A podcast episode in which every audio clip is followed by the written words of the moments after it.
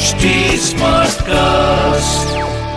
आप सुन रहे हैं एच डी स्मार्ट कास्ट और ये है फीवर एफ़ प्रोडक्शन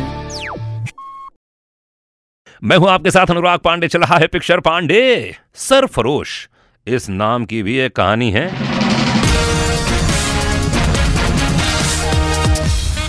एटीज में मनमोहन देसाई अमिताभ बच्चन के साथ इस नाम की एक फ़िल्म बनाना चाहते थे मगर दूसरे प्रोजेक्ट की वजह से ये फ़िल्म नहीं बन पाई। फिर 90s में राजकुमार संतोषी भी इस नाम की फ़िल्म बनाना चाहते थे पूजा भट्ट और बॉबी देओल के साथ। जी हाँ।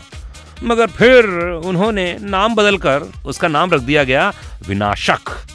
भाई, इस नाम से रिलीज़ की गई और हीरो की जगह सुनील शेट्टी को लिया गया।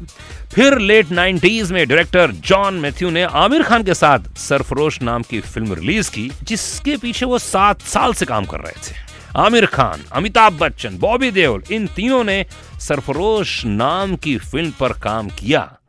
बात अलग है सिर्फ़ एक ही फ़िल्म रिलीज़ हुई बाकियों की फ़िल्म रिलीज़ नहीं हो पाई। सुनते रहिए पिक्चर पांडे मैं हूँ आपके साथ अनुराग पांडे।